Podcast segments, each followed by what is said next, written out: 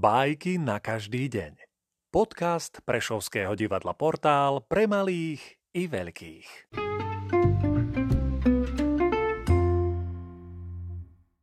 Ivan Andrejevič Krylov Laň a pustovník Keď Laň už odstavila svoje mláďatá, no ešte nestratila mlieko, našla raz v nedalekom lese dve malé vlčatá a začala ich svojim mliekom nadájať, by im bola vlastná mať.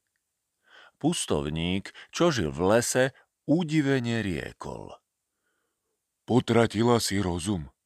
Prv rozmýšľaj, komu mlieko, komu lásku dáš. Od toho plemena sa vďaky nedočkáš. Kto ho vie, čo ich nepoznáš? Či ešte neprelejú tvoju krv? Kto ho vie? Odvetila laň. Na to som nemyslela a myslieť nehodlám. Znie teraz vo mne iba materinský cit a mlieko, čo ma ťaží, túžim využiť. Veď mám ho ešte veľa. Skutočná dobrota je dielom neba. Tá koná dobro bez pláce a bez náhrad Dobrého ťaží, keď má viacej, než mu treba.